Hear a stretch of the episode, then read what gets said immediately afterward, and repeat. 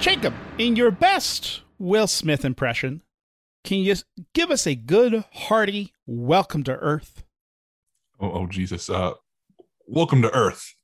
Wow. Amazing. Kenny, I thought you said you'd stop playing the Will Smith clip in the spot where we're listening to the guest. Until we finally get a guest that gets it right, I'm going to keep playing the clip. That was obviously just the clip from the movie. You are listening to ID 4 Minutes at a Time, the only podcast dedicated to analyzing, scrutinizing, and celebrating the 1996 Roland Emmerich masterpiece, Independence Day, 4 minutes at a time. I am but one of your co-hosts, Kenny Madison, and along with me are... Lulu Nagel.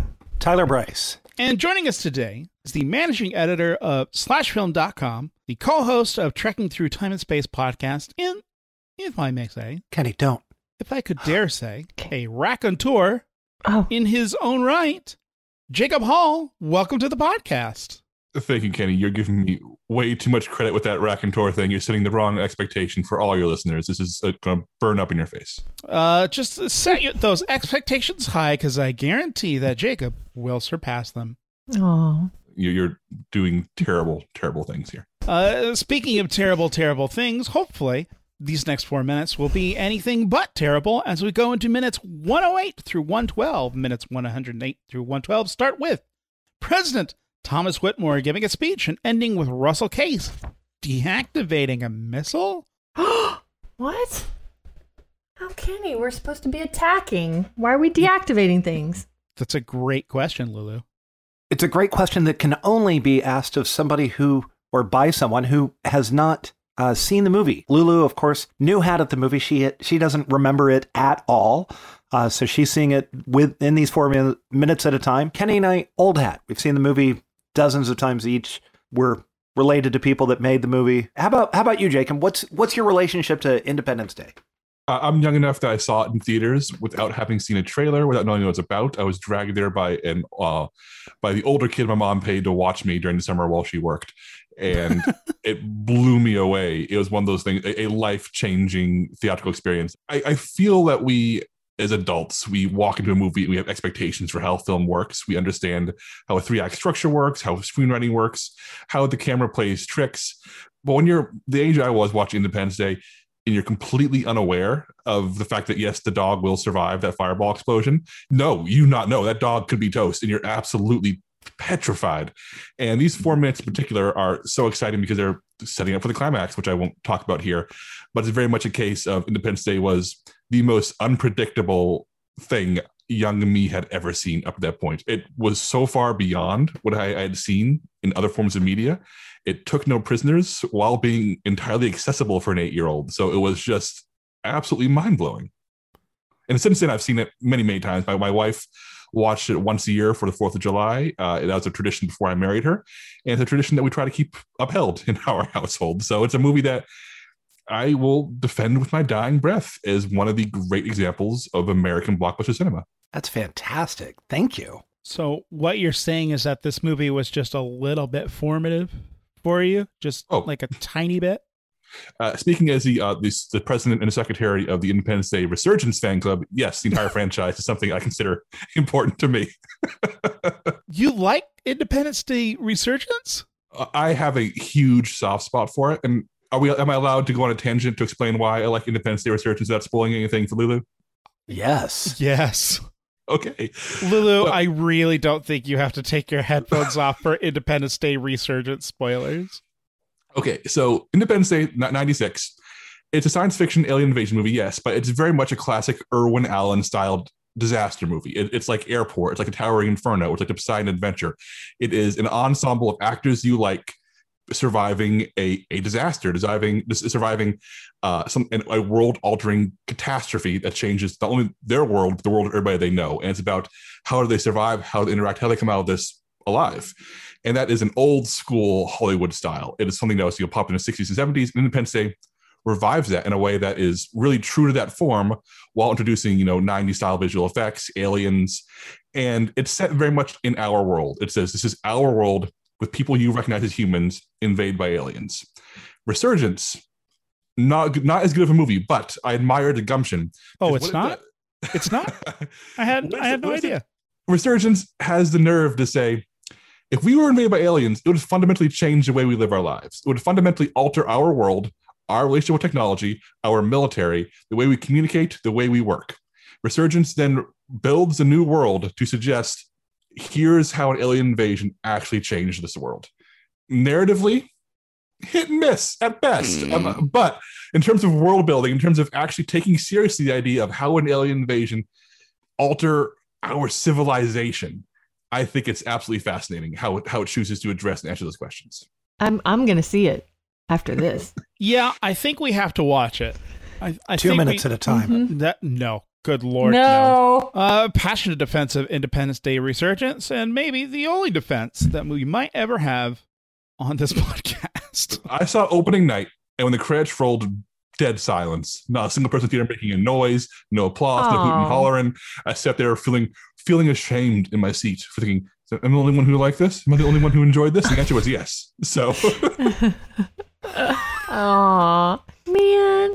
Yeah, I mean, it's not that Irwin Allen old-fashioned style disaster movie. It is very much a silly science fiction movie, but I also feel that by explaining how the world changed, it has allowed the genre shift, which is my hot take on Resurgence. But let me also say, though, of that movie, that movie was so obviously trying to franchise build that they kept leaving things open-ended so that it doesn't have the tightness that the first one absolutely does. And so, whereas you see it as world building, I see it as, you guys are you're franchise building, not world building, which is one of the reasons why I have such strong opinions for why it fails, is you weren't trying to tell the movie that's right now. You were trying to tell the movie that's 3 movies from now, because you're trying to build a franchise. And it was probably the part that bummed me out the most about that last Ridley Scott alien movie, Prometheus, is you just opened up all of these doors and then said, okay, that's a movie. And it's like, no, I want to feel completion at the end of this. Tyler, I think you're forgetting Alien Covenant. Oh, yeah. My apologies. And that they answered every question that Prometheus had. I have to come on this show and explain why Alien Covenant is a masterpiece? Yes. Yes, you do.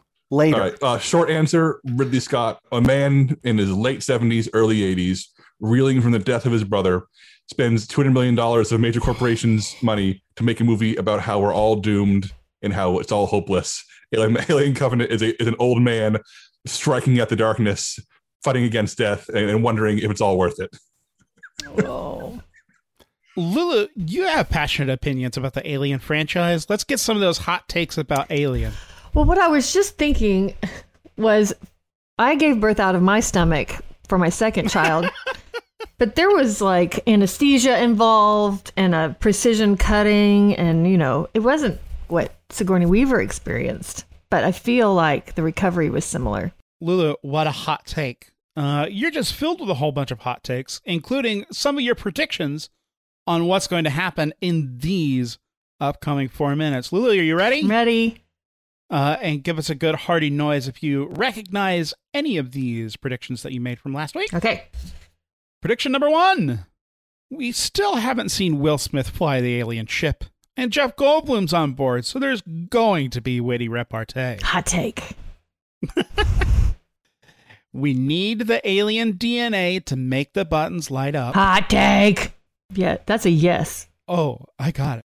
After the double wedding, Constance gives the hint that maybe he's got a shot if he comes back alive, he being Jeff Goldblum. Oh, motivation. Hot take. We've got to see Vivica A+ Fox's son wrap his arms around Will, say, I want you to come back.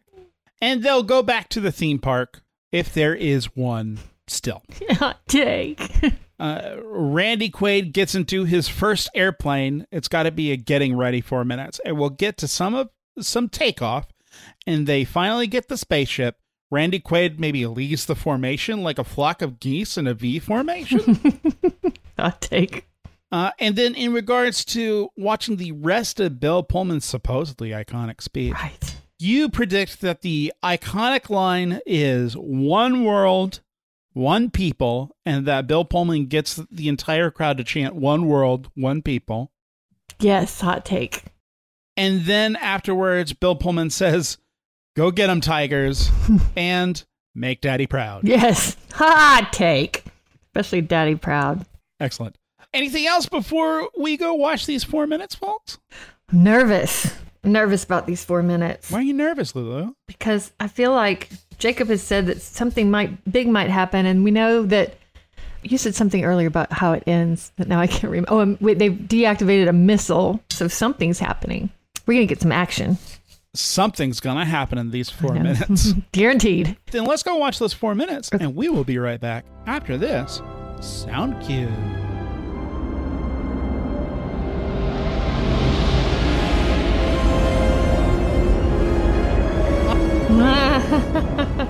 I understand now why he deactivates the missile. Because he's a drunkie. No, he's like, I'm supposed to put my pin in here, right? 1455. Uh-oh. Lulu. What? Lulu. Yes. What happened, Lulu?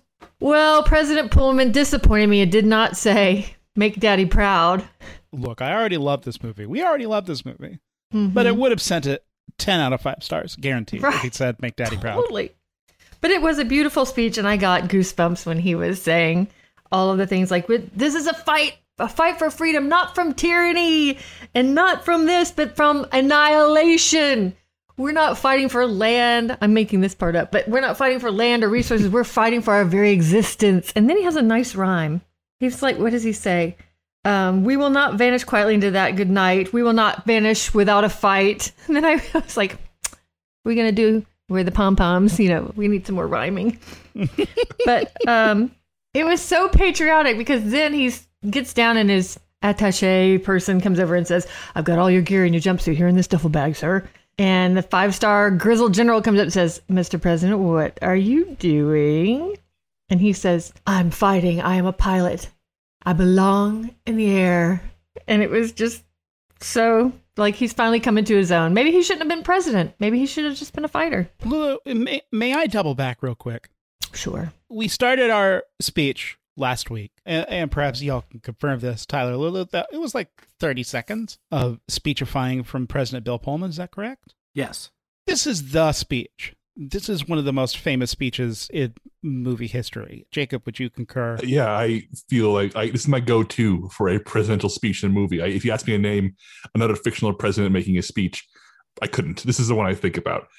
As somebody who finds great difficulty feeling patriotic these days, this speech makes me well up in my heart. It makes me proud to be an American in the fictional Independence Day world as opposed to the real one. And what's weird is that it's so iconic and only a minute and a half. I feel like it's going to that thing that me and Tyler keep talking about every week. This movie is so efficient just in terms of packing so much into so little of a time. It's only 90 seconds. But we do have to give a bunch of props to the fanfare raising below him while he's giving it and then building to the peak where everyone's applauding. And oh, I know the music.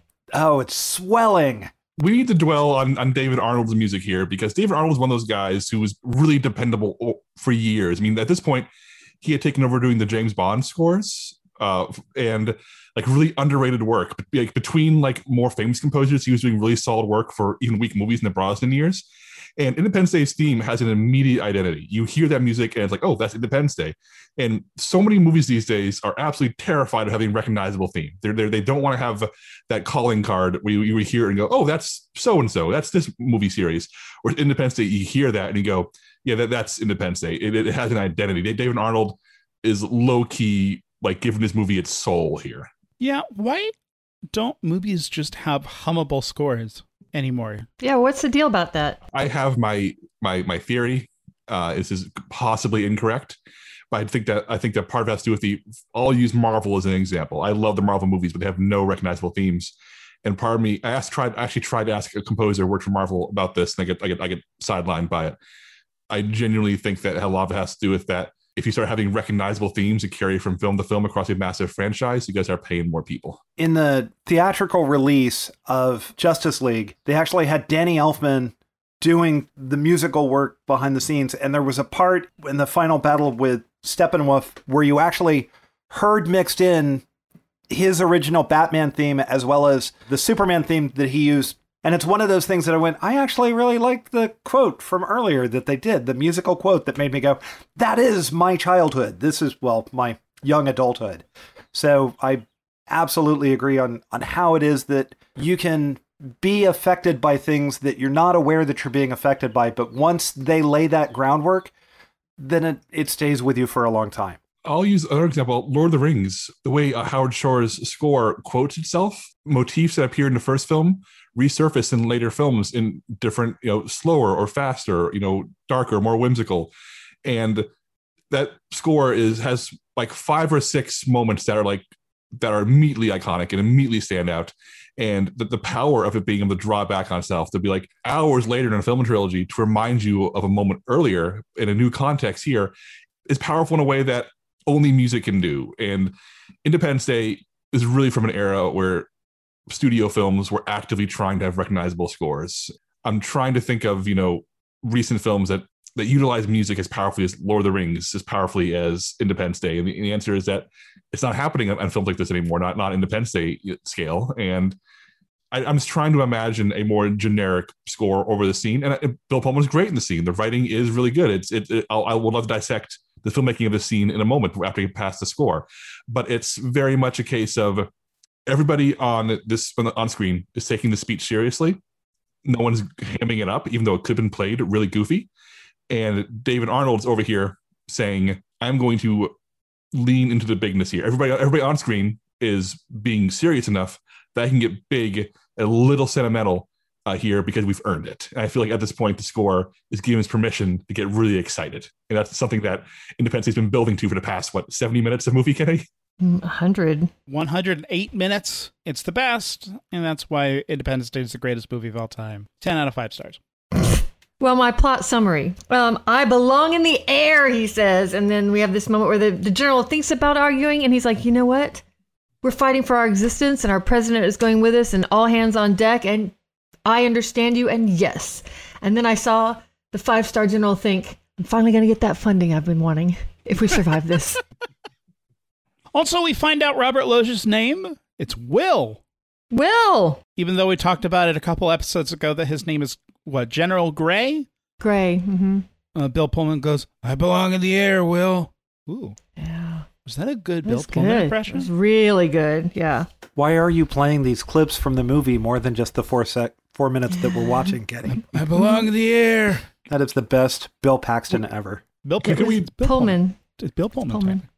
Oh, okay. May I dwell on the decision that President Thomas J. Whitmore makes in this scene? Yes. His middle initial is J. We shall dwell.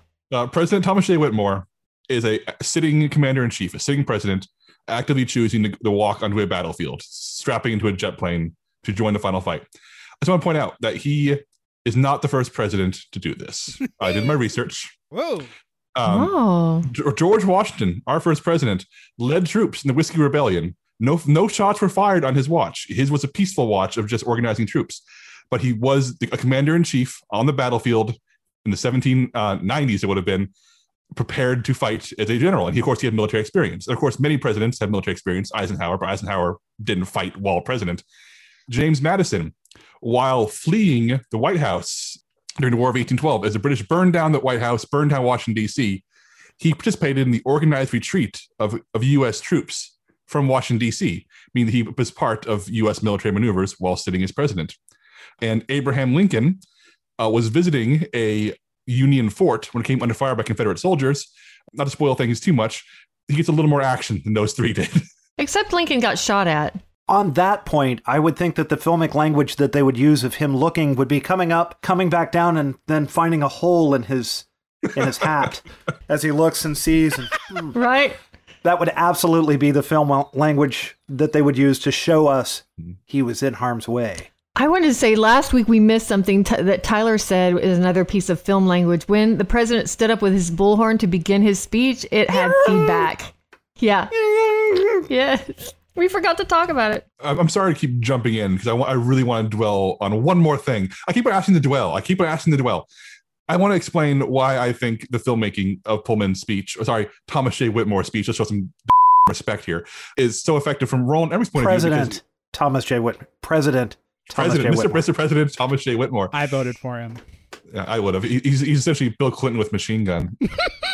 When you watch this scene, it really is a series of static shots of people, of our President Thomas J. Whitmore, of various extras reacting. But Roland Emmerich is a really dynamic filmmaker, and rather than having swooping Michael Bay bullshit of cameras constantly moving, he trusts us to watch a performance. But we notice the frame here. It's interesting because he has flashing yellow lights, emergency yellow lights that are flickering across the frame. He has inexplicable fog and smoke rolling across every scene. And you're watching the characters in performance, so these are all background notes, but it lends a dynamism to the filmmaking. There is a sense of escalation, of action, of excitement and tension throughout this entire speech. And it's because every frame, every detail, there's movement. Even when characters are standing still talking to megaphones, that frame is active. It is really quietly, low-key, great action filmmaking in the middle of a presidential speech. Roland Emmerich, back in the day, could bring the filmmaking. It's here and it's low key. I guess Independence Day is so low key by saying it's like Armageddon 2 years later, which is just all nonsense, flash pan bullshit. Independence Day is confident in how it stages its characters, its scenes, and in this case, action. Action that's quiet, action you don't notice. You watch this clip 10 times like I did, but it's there. And that's why the scene works. There's also a part of watching the president end up saying, hey, I'm a pilot.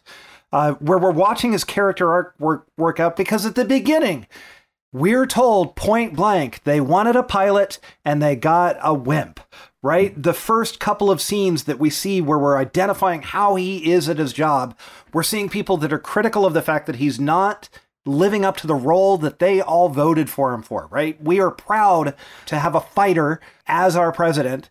And so they set up this whole long arc that at this point we're going, oh, he's embracing who he is. He's taking the reins and he's going to be fighting for us and not just at us in a political position. Again, it's that sort of thing where they set a boundary at the top that they said, we need this to happen. And then now we're 3/4 of the way through this character's arc and we're going to watch him actually go, you're right. I need to become the thing everyone has told me to be from the beginning of this. And so we watch him have the conversation with the general, and instead of going, there's lots of reasons why we wouldn't put the person who has control of nuclear weapons up in the air right now. We need you down here so that you can coordinate. No. We accept the destiny. We go for it. And I think that it's fantastic. I would like to say that his daughter has already lost a mother. And now he's going to go up in the airplane and fight. And we haven't seen her. I don't know if we'll see her again unless they win and there's some sort of huggy reunion. But I feel sorry for her. I know they're fighting for existence. Maybe his math is if we don't win, there is no world for her or her at all. But then she loses him and she's an orphan. Maybe, Lulu, as we've talked about previously in the podcast, he's overcompensating for not strapping her in. And Air Force One by strapping her in too much at Area 51 just to make sure that she's super safe. She's in a car seat somewhere like in room 8. She's in a car seat as his co-pilot. No! That would be incredibly effective filmmaking if we got to see her strapped in the back. I'm fighting for one thing. And then... right. And then the camera pans over there. And she's asleep because all kids fall asleep in the car. Who's your favorite extra during the speech? I mean, I'm partial to the guy holding machine gun next to his face, but I also think I have to go with guy giving big salute with helmet on. I liked there was the guy with his arms in a V and he had some nice tattoos. I'm very partial to a guy with aviator glasses, thick beard and very long hair because I notice him, spoiler alert, he's an extra that comes back, Lulu. Oh. I just notice him and he seems... I don't know, far more set painted than the rest of the extras. He very much stands out. And once again, Adam Baldwin proving that there's only one man in the military that does anything. Because anytime someone from the military is asked to do something, he's the guy. He is the go-to. He's our radar O'Reilly of this. He is the person that can anticipate what needs to be done and just do it. Okay, I like that he has just set up the speech and gotten the bullhorn ready and he's qualified all the pilots and gotten them signed up and he's had time to sneak away and pack a bag for the president. After Bill Pullman goes, I belong in the air, Will, we go to Area 51. And there's my tearful hug between Will Smith and his soon-to... Oh, no, it's now officially his stepson because they are married. And he gives him a tearful hug and says goodbye. And then Vivica A. Fox is also tearful and goodbye. And then we cut to Jeff Goldblum saying goodbye to his dad, because that's been his partner this whole time. And his dad gives him Air Force One barf bags, which, you know, that's funny. Very sweet. He just happened. Like, it's funny that he stole them off the plane, number one. Like, you know what? These might be worth something. Maybe I'll just take them with me. And then Jeff does the eyebrows. They're so nice. He does a little sympathetic eyebrow move that was very sexy. And then he gives his father his yarmulke and the Torah, his most precious religious artifacts, you know, that he gives them to his father and says, just in case. He gives the barf bags to Jeff Goldblum and goes, just in case. And then Jeff Goldblum gives the Torah and the yarmulke to Julius, going, just in case. Oh. May I be inappropriate in the midst of all this sentimental, great character work? Please come at us. Are Judd Hirsch and Jeff Goldblum the hottest father-son duo in Hollywood history? Yes. Oh, Jacob, we're going to be getting to it. Oh, we're getting to it. I'm trying to think of another time a father and a son have been cast with two actors who, either in their prime, past their prime, whatever, were as handsome as those two. And I think that Judd Hirsch, even past his Taxi days, is really handsome here as an older gentleman. And Jeff Goldblum, he is handsome at any point in his career. I'm trying to think of another time where a movie's been happy to let the dad be as hot as the son. Be as happy as to let the dad be as hot as the son. I love it, because finally his dad is not being, he's not being tongue in cheek. He is a little bit, because he gives him barf bags, but he looks very sincerely and has that moment. And then you're like, you are handsome. Now there you are. You're not being so defensive with your humor all the time. But yeah, it is lovely. And I love that this whole scene, this series of goodbyes between characters we've grown to like, really feels like it matters, because our characters are flying into surefire doom. And like I said, young Jacob watching this has no idea that screenwriting rules mean that everybody will probably get home okay. But I think these scenes really work, and they pay off all the dynamics we've seen before. I mean, as Tyler said earlier, the previous moment paid off President Thomas J. Whitmore's evolution from fighter to wimp to fighter again. And here we have a father and son resolving. We have an estranged couple resolving. We have a new family saying goodbye one more time. The fact that the movie finds time to pause for this matters, and it makes what follows, no spoilers for Lulu, all the more meaningful, because it's a reminder that these are people we like, and I like all these people, and I'm scared for what happens to them next, and I'm happy to see them have one last time to say goodbye. Yes. Let's go a step further on that, though, because not only are the characters that we like, but they're showing us different aspects of family all the way through the film. And everyone that they've set up for us as a main character, we are introduced to their estranged or estranged, the distance that is between they and their family, and one by one, we're kind of overcoming all of those hurdles and obstacles as their families are coming together. You know, we were told by Julius earlier that he hasn't prayed since David's father died, or David's mother died, pardon me, and giving him the option. David reaffirming his father's faith while the father is essentially saying, I'm going to trust that you're going to get this right. You know, we're watching this family bond happen. And right next to it, we watch another family dynamic happen on our newly married family that was promised at the beginning when they showed us the ring. So we're watching a lot come to fruition in these 4 minutes. We're watching these character arcs play out to the point where, oh, wait, things are starting to happen for these people. It's really fantastic. The one family bond that we see in this movie that was distance, and a couple that actually loved each other, was married, had a daughter, and we have now watched that relationship be the one that led to the significant death. The death of that wife, of the first lady, is now leading to the president having to make tougher choices and step into the role that he's supposed to be playing. You talked earlier, Jacob, about the fact that this movie was like so many of those older movies that had a cast of thousands.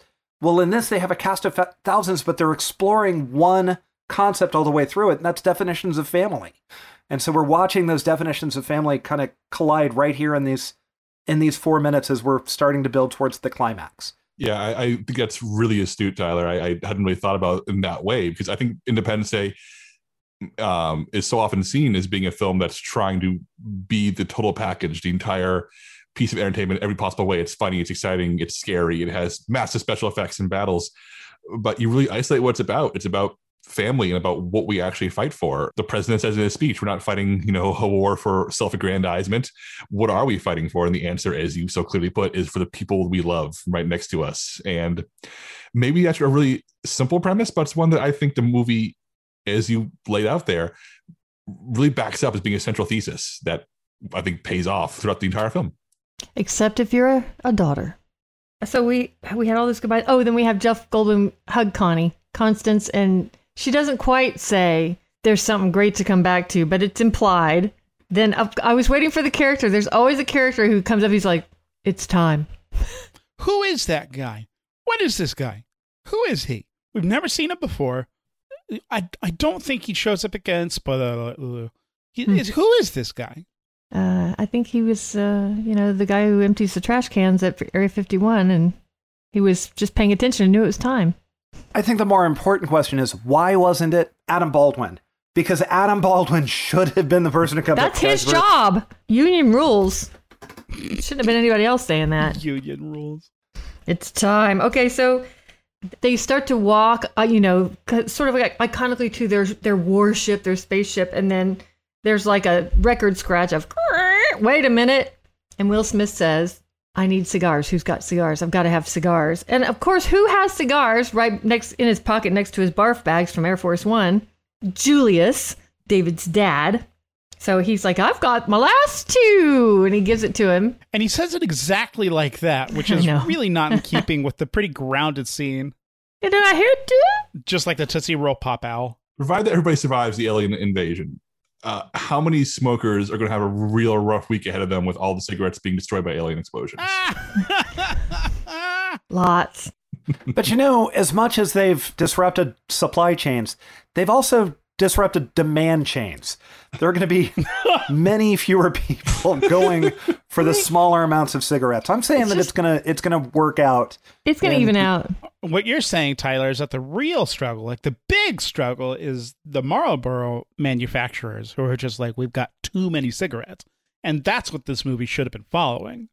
Having the plot of Independence Day Resurgence, everybody trying to try to get the cigarette empire back up and running. That's right. That's what it should have been about. Kenny, you just said the word that I can't say. Do you all have a word that's really hard for you to say? Mine's Marlboro. Marlboro. Do you have a word that's hard to say? I found out many, many years ago that I can't say the word wolf well. That's me attempting to pronounce it. And I found out because I talked about the movie Dances with Wolves with someone. Dances with Wolves. Wolves. They're wolves. Aww. They're wolves. No, they're wolves. Wolves. Wolves. That's very sweet. Give those wolves a Marlboro. That's it. I smoked Marlboros when I smoked, and I don't know that I say it effectively. Oh my gosh. It's the L and the B and the R. I can't think of any words, which is just, I've got perfect diction is what I'm trying to say. That's true. Jacob?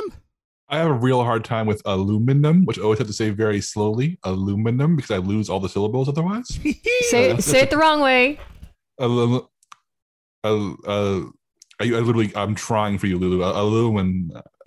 Yeah. Thank you. I'm so trained to say it very slowly that I can't even say it. I can't even say it at a regular speed. I tend to avoid saying it. I'll ask for foil instead of aluminum. Oh, how cute! Foil. So it's just aluminum. Aluminum. Wrap a Marlboro in some aluminum for the wolf. Yay! All right, thanks for that. Repeat that with your perfect diction. Wrap a Marlboro in aluminum for the wolf. Did I say it right, Lulu? Yes, you did. Well done, Mr. Diction. I belong in the air, Will. I belong on the grammar circuit. on diction. Oh my goodness, now I'm picturing having a pronunciation bee in elementary school. Did you say school. Pronunciation? Yes, I did. It's got some CHs in there. We need you to repeat the word hegemony. Hegemony. Can you say the word? Yeah, I did. It's a hegemony. All you need to do is just say the word. I'll use the word in a sentence. You didn't pronunciate it right. Oh my gosh. Okay. Sorry, Jacob. I'm sure that the lovely film criticism that we've been talking about has now been blown away by this 10 minutes of crazy. Sorry. Oh, this is what I come here for. Do you think I came here to talk about camera angles? I'm here to talk about hegemonies. Aluminum hegemonies. Aluminum. Hegemonies. Internal and external. Anemones. All right. Then we finally go to... Oh, by the way, the dog is there. The dog's like, woof! Like, good luck! Woof! You'd think that it would be like a sanitized area, like an area where you have to like wash your hands for going near the alien aircraft. But no, here's the dog. But you know what? At the same time, that dog walked a very long road to get here. That dog survived. That dog's an action hero. That dog deserves all the respect. One of cinema's top dogs. One of the very few dogs to absolutely dive in slow motion away from an alien fireball. For me, if I had to rank my movie dogs, he'd be near the top. Was there a better movie dog than Independence Day dog? Because this is an ordinary dog, man. He's an average Joe dog who survives, as opposed to like some trained bullshit airbud who's like, look at me play basketball. Useless. Airbud would have died in that tunnel. This dog survived. I know that I'm dinged a lot for thinking about like how people take care of their bodily functions in these areas, but where are they walking the dog? Where is he pooping and peeing? Are they taking the elevator up the 27 floors back up to ground level and risking life and limb so the dog can go poo and pee? Let's go back to the lab where the alien killed the scientist. It's already smelly. It's already a mess. Just create a bigger mess, clean it up later. I mean, okay, I'd do that. I'd be like, this is a poo-poo room. So poo-poo room. Oh, and then we move finally back to, I guess, are they in Camp Toro? No, they're still at Area 51. Oh, they're just outside. Yeah, they're outside. How did Baldwin get all the way over there? He needs to get you there fast, vehicle. Randy Quaid, he's in the pilot seat. We see him with the headphones on. He's looking good. He's looking sober. And he starts to press buttons and he activates a missile. And it's like, missile activation, countdown. And it starts to count. He's like, oh, no, no. And he's pressing the buttons on, looks like an old telephone, push button phone. And he finally deactivates the missile. So he doesn't shoot it before he takes off. And he says, I picked the wrong day to stop drinking. The wrong, is it week or day? I think he says day. I picked the wrong day. Lloyd Bridges would be proud.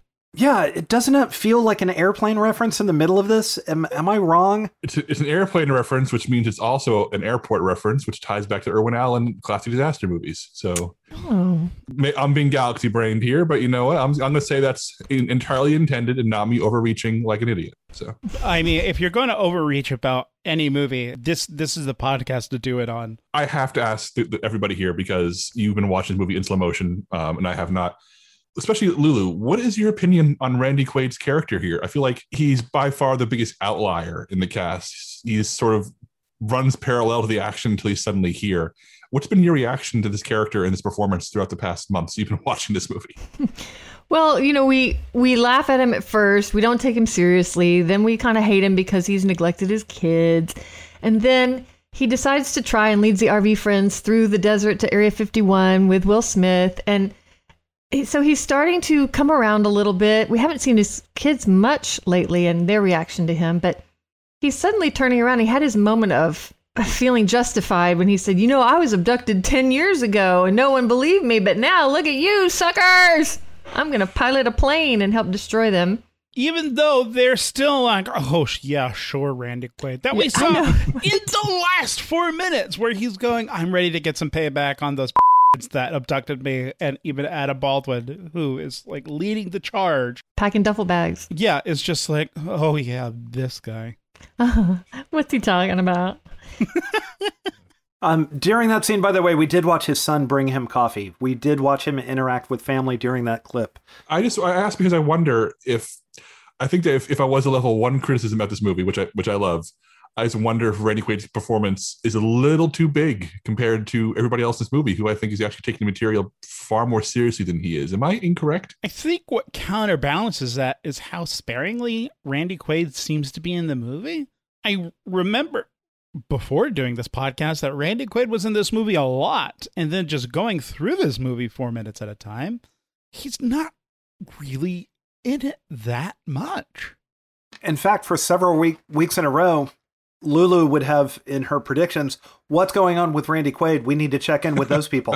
And he was never there. But he and Harry Connick Jr. were sort of the buffoons of the movie, the over the top with the humor and just running of the mouth and that sort of thing. I hope he doesn't have such a turnaround that he becomes a serious, like, Bill Pullman fighter pilot, that he can do the job competently, but he still retains his quirkiness. We said no spoilers for Resurgence, but he is the president in Resurgence, so. No. 1,000%. That's definitely what happens. No. 2016 Liar. Randy Quaid. Liar. Without spoiling things for Lulu, Tyler and Kenny, you planned to inform her after the fact about the alternate scenes filmed with Randy Quaid, correct? That is the one spoiler that we have gotten, that we have given Lulu, which is that there is an alternate ending. But now I know Randy Quaid's in it. Oh, okay. All I want to say is that the alternate ending is by far my favorite example of realizing, oh no, we need to fix this in Hollywood history.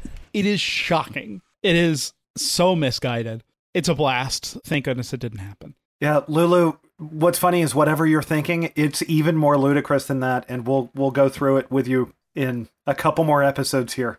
Dare I say it's Lulu-crous. Oh, God. Yes. That's not how that's pronounced. Lulucris. You would not survive in the pronunciation contest. Wow, you're from addiction, Kenny. You're disappointing us all. I know. Jacob, because you said you got some more research, before we get to our next segment, are we missing any things that we need to cover? Oh, no. Most of my research was on that speech it's still making and how many past presidents were on battlefields. So I think we've covered everything that I have in my notes. But what a jam-packed 4 minutes. I'd forgotten. When you said this was 68 minutes into the movie, Kenny, at the start of this podcast, I thought, no. 108. Oh, 108 minutes. Even then, I'm like, they managed to do all that in an hour 48. I just... how much movie there is per minute in Independence Day is kind of astonishing. And we've still got 30 more minutes, dun, dun, dun. Which is exciting. Almost as exciting as our DEF CON scale. Woo woo! Absolutely. So, Jacob, like the DEF CON scale, it is 5 equals no threat, 1 equals peak threat. And in this, we're rating the hotness of Jeff Goldblum during any particular 4 minutes of the movie. Lulu, what was your impression of Jeff Goldblum during these 4 minutes of movie? Where does he stand on the Jeff Con scale? Well, we see a lot of vulnerability in these 4 minutes of him. Just sweetness, not... It's vulnerability of sentimentality versus broken character, or like some of the other things we've seen. But it's his father gives him barf backs because he knows he gets sick on planes. He's about to get onto the alien spaceship. He gives back his most prized religious artifacts, maybe not artifacts, but possessions, the Torah and the yarmulke. And they have those sweet moments. And then he hugs and talks to his ex-wife. And he has this great moment where they've done the hugging and everything. And he's just looking at them. And then his eyebrows knit together in this sympathetic, understanding way. It's an afterthought that just killed me. I loved it. I was like, oh, I love this man. So DEF CON 2, just because he's not doing anything super heroic, flannel wasn't flapping open or anything, but there's a very quiet sweetness and sentimentality in him in these 4 minutes. Jacob, how about you? Do you have an opinion of where Jeff Goldblum is on a scale of 5 to 1 in this particular clip? I'll give him a 3 because he's not as hot as he is in his civilian wear. And without spoiling things for Lulu, he doesn't become hot in his military wear until he gets a little ruffled. And then it becomes like total 5 out of 5. So I'll say, he's good son hot here, as opposed to I want to take you out on the town hot. Take you out on the tarmac. Lulu, because you are our expert on Jeff Goldblum's hotness. Now, how do we rewrite this scene to where Goldblum gets to be peak Goldblum hotness? Oh, man. I don't know. I was thinking he might say something very sweet. He just is just in case. And that's a very tender moment. So I guess we'd have to just see a little bit more of his toasty, beautiful skin. Maybe someone passes by him fast and the draft from their passing by flops his shirt open a little bit. I don't know. Maybe Baldwin is rushing to go find something to put in the duffel bag. And he goes by really fast. I don't know how to rewrite this one. It's moments where if he showed some arrogance or said something brilliant, it would be out of place in this 4 minutes, and then it would sort of ruin things. So, Lulu, it's not about good filmmaking here. It's about delivering maximum Goldblum to your eye holes. To my eye holes? Yeah. Well, then he could have put his hands on Constance's face and talked to her really sweetly and given her a very gentle kiss. That would have done it. Mm. So just upgrading from the hug to the kiss, that would have... Yeah. Had it gone for like first or second base, that would have been... Too much. Like, dude, come on. No, don't be opportunistic. Just, follow your heart here.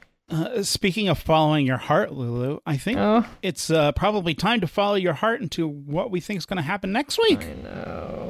I know. Okay, I'm still sticking with they can't get the alien ship started. They're like, all right, let's go. Yeah, woo. Oh, God. What? It's not starting. What do we do? And they have to go get alien DNA, put it in the ship somehow, make it start. So that's one. So they're behind. Because President Thomas J. Whitmore and Randy Quaid are Randy Quaid's already seated. He's ready to take off and do his thing. And so I think we're going to see a big fighter pilot melee in the air. We haven't seen the alien ship in a long time. What's it doing? Is it just hovering? Is it out there destroying more iconic buildings and pieces? Where is that alien ship?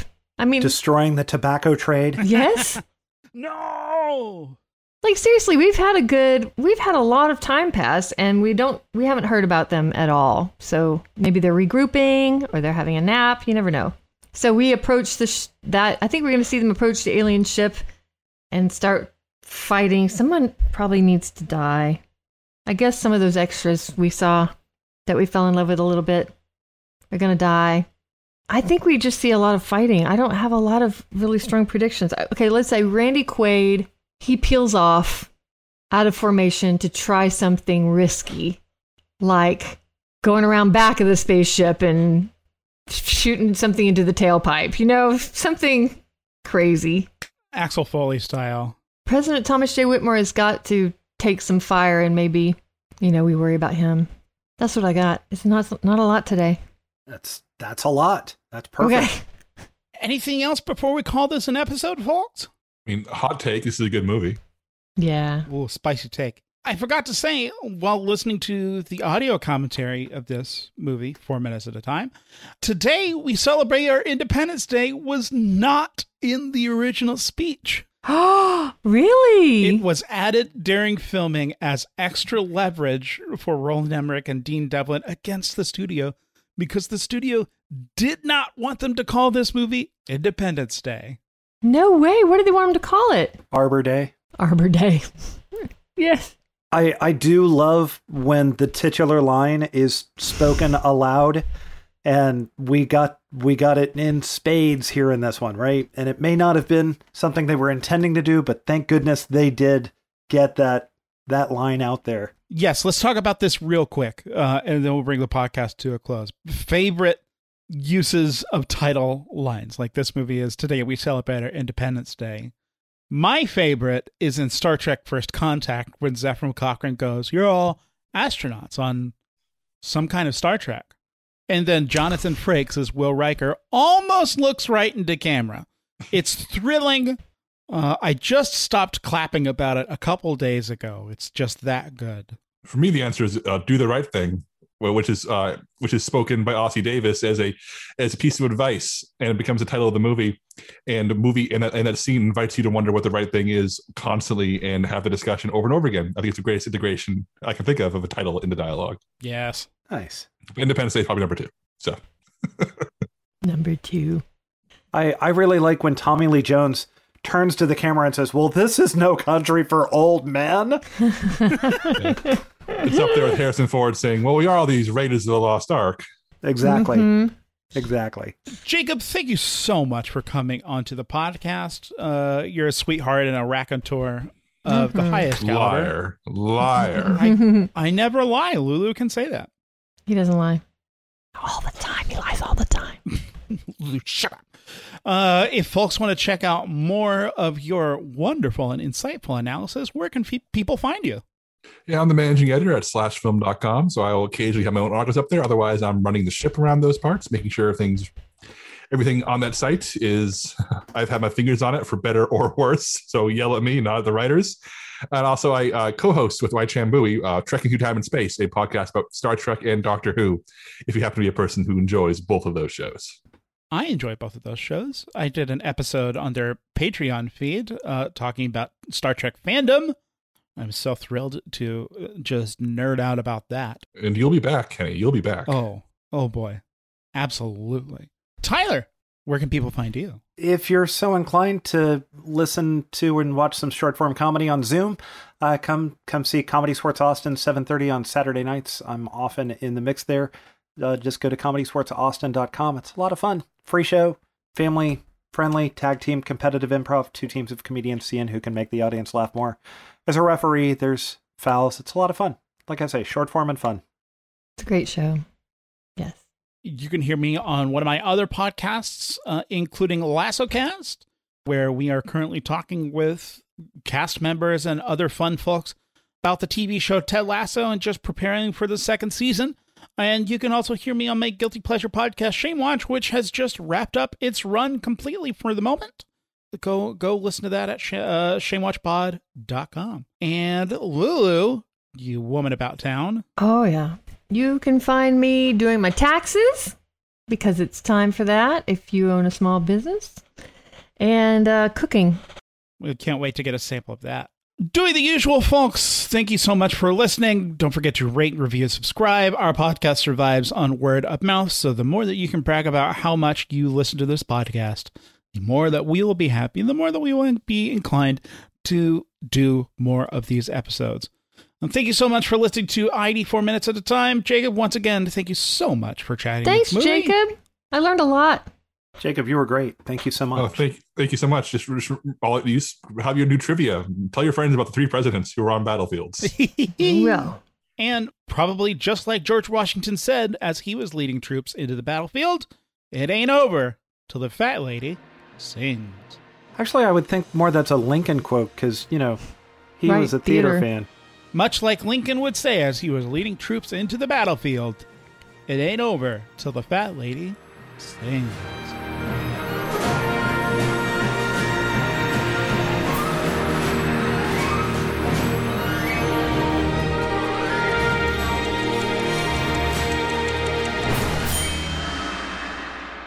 Get down, Lincoln! Get down! Lincoln, get down!